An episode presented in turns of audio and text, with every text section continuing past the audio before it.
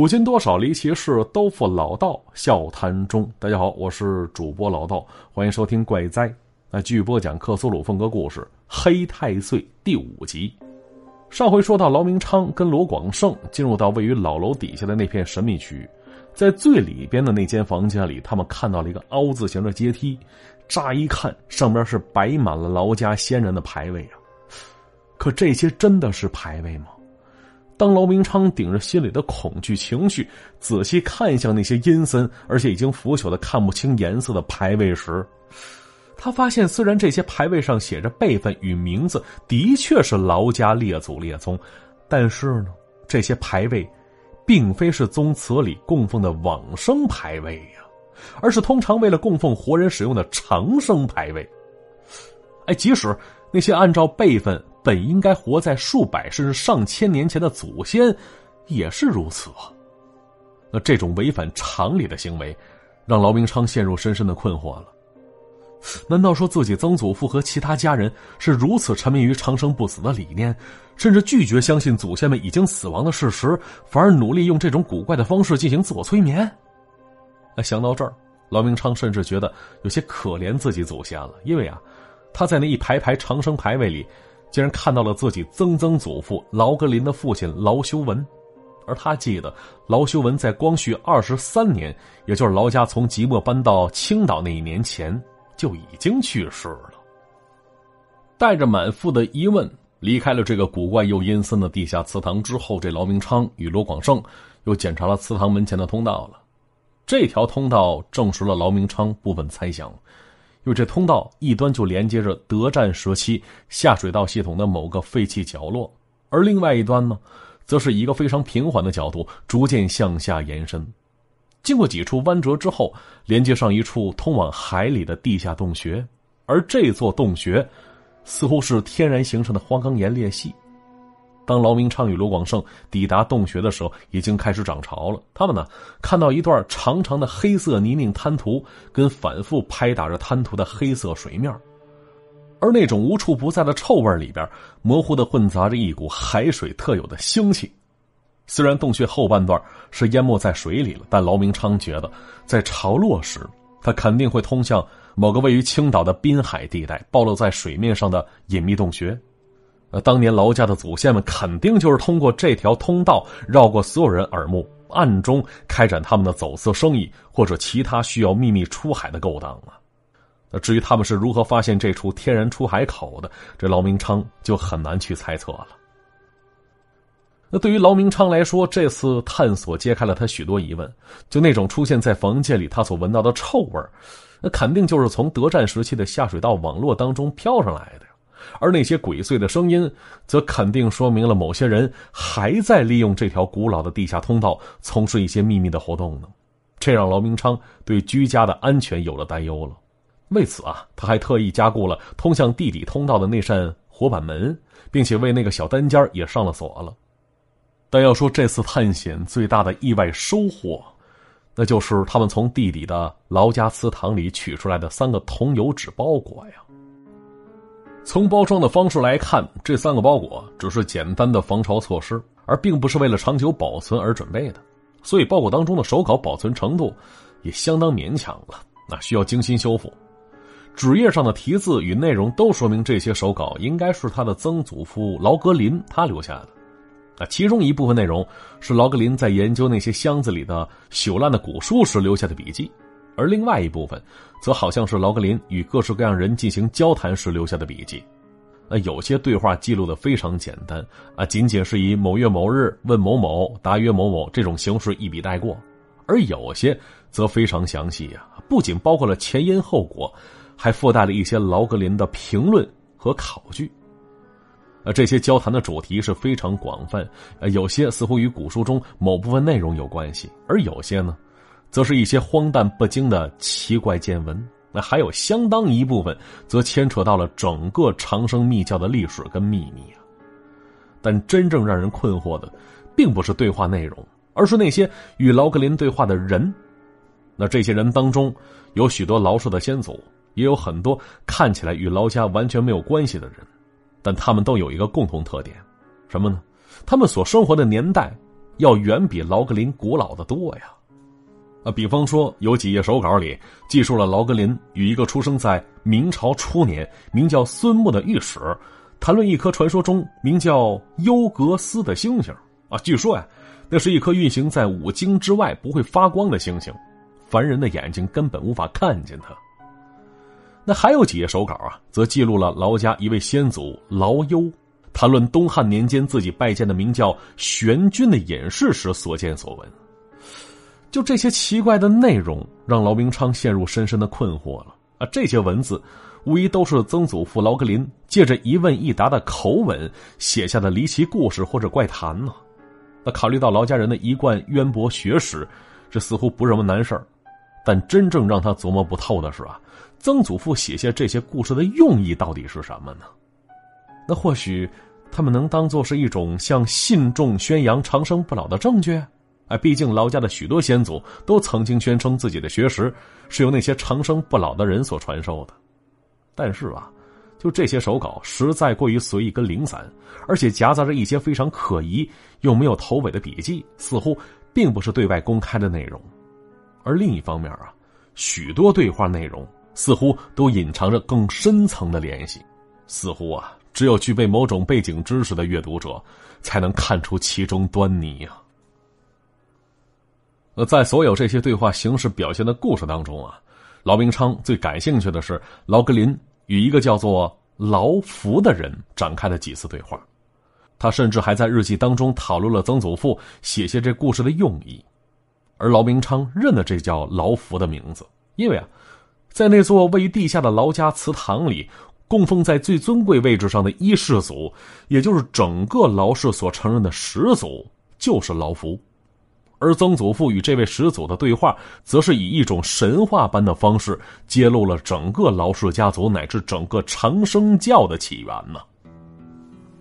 在谈话当中，劳福自称幼时曾随方士学习过鬼神之术，后来呢，经人推荐去朝廷里做了官了，还得到皇帝的信任了。啊，有这么一天，皇帝问他延年益寿之法，他便将古书里记载的灵山与仙人告诉给了皇帝了。那皇帝听完是龙颜大悦，便命令他寻访那些隐居的仙人，求取长生不老的灵药。而这桩差事他一直做了八年时间，却始终没有结果。后来呀，有一次出海寻访灵山过程中，他那船队遭遇到了风暴，被吹到一座荒岛上，船只损坏的非常厉害，不能再航行，所以劳福只好一面命令水手修船，一面差着几个随从去岛上寻找些补给。那大概过了半天。那几个随从带回了一些奇怪的东西。那东西啊，瓦罐那么大，通体漆黑，光溜溜的，既没有口眼，也没有四肢，但摸上去啊，像是肉似的，却更加柔软一些。那最让人称奇的是，有随从拿刀从上面割下来一块，却没有见到任何血迹，而且不一会儿，割过的地方又重新生长了出来，完好如初了。这老福问几个随从：“这东西哪儿来的呀？”他们便说。是在一个浅湾里找到的，还说那边水里大大小小有很多呢，旁边有很多海鸟在啄食这些东西。他们不清楚这什么东西，于是就捡回来一个。那当时老夫仔细查看一番，突然想起古书当中提到过一种名叫太岁的奇物，跟眼前之物甚是相似啊。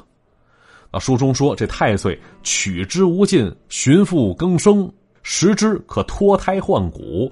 于是他便从那东西上割下来一块给吃了。但入口之后觉得没什么味道啊！随从见他吃过没什么事于是将那东西给分吃了。那后来呢？他们又花了十几天的功夫才将船修好。而劳福惦念太岁，每天都去浅湾旁边查看去，却从来没再见过了。那等到他们起航那一天，劳福又一个人去浅滩查看去了，却依旧是一无所获。可是啊，当他回来时，却发现十几个水手跟随从全都不知去向了，整条船是空无一人，而食物、淡水还有日用的衣物都还在原处呢，非常可疑。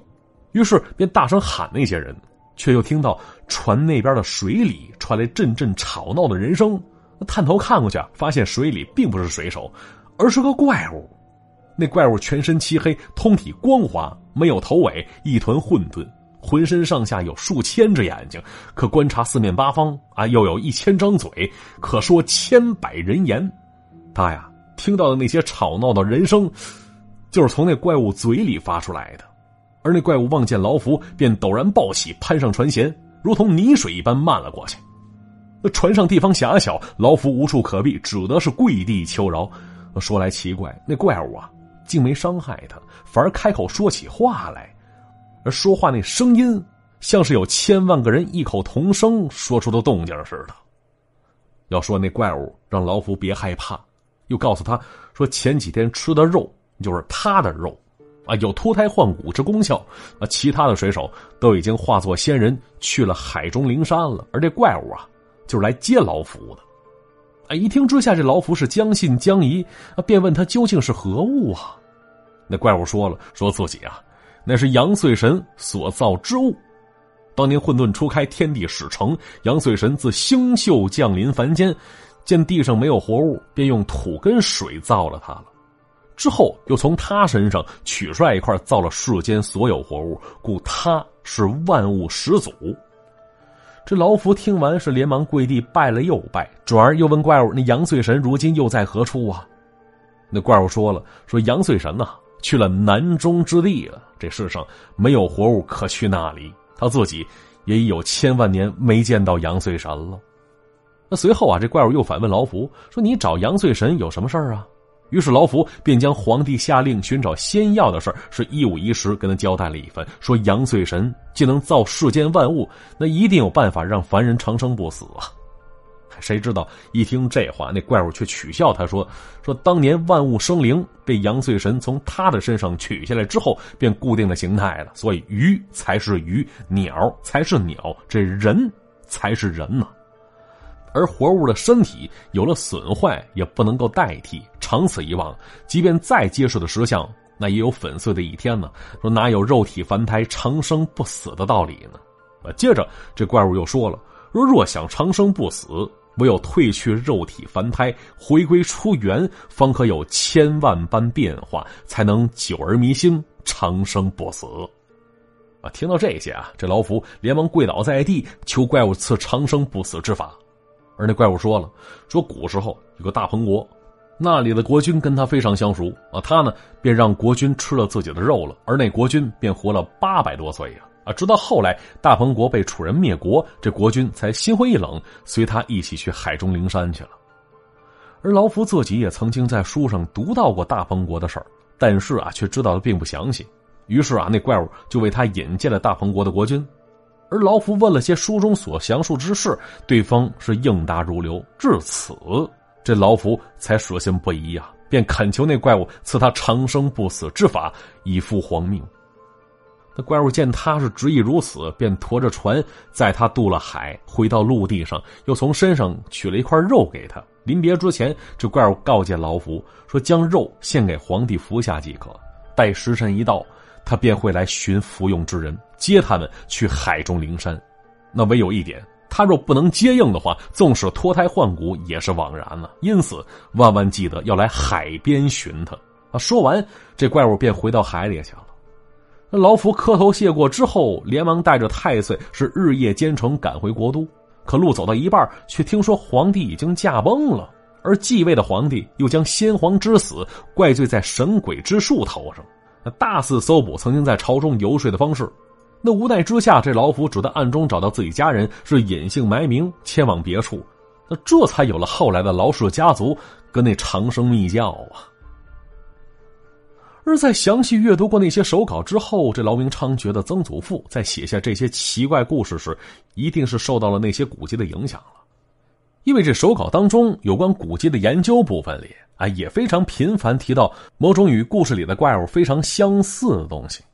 在那些模糊不清的古籍里边，这种东西往往被称之为太岁、巨肉或者是噬肉。哎，虽然名字千变万化，但古籍当中关于它的详述却大同小异。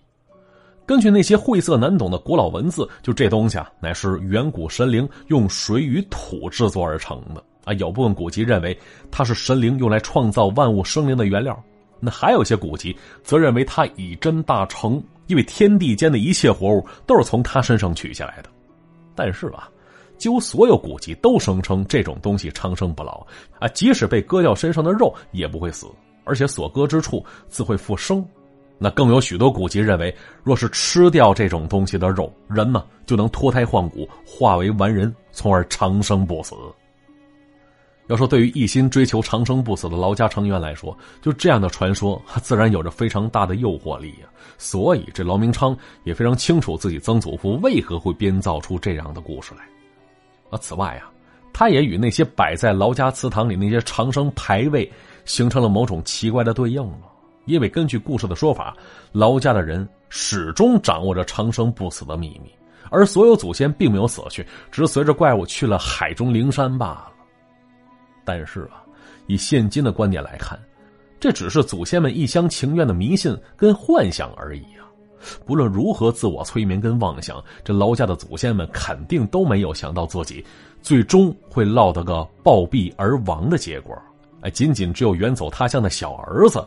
能够幸免遇难，将劳氏的血脉延续至死啊！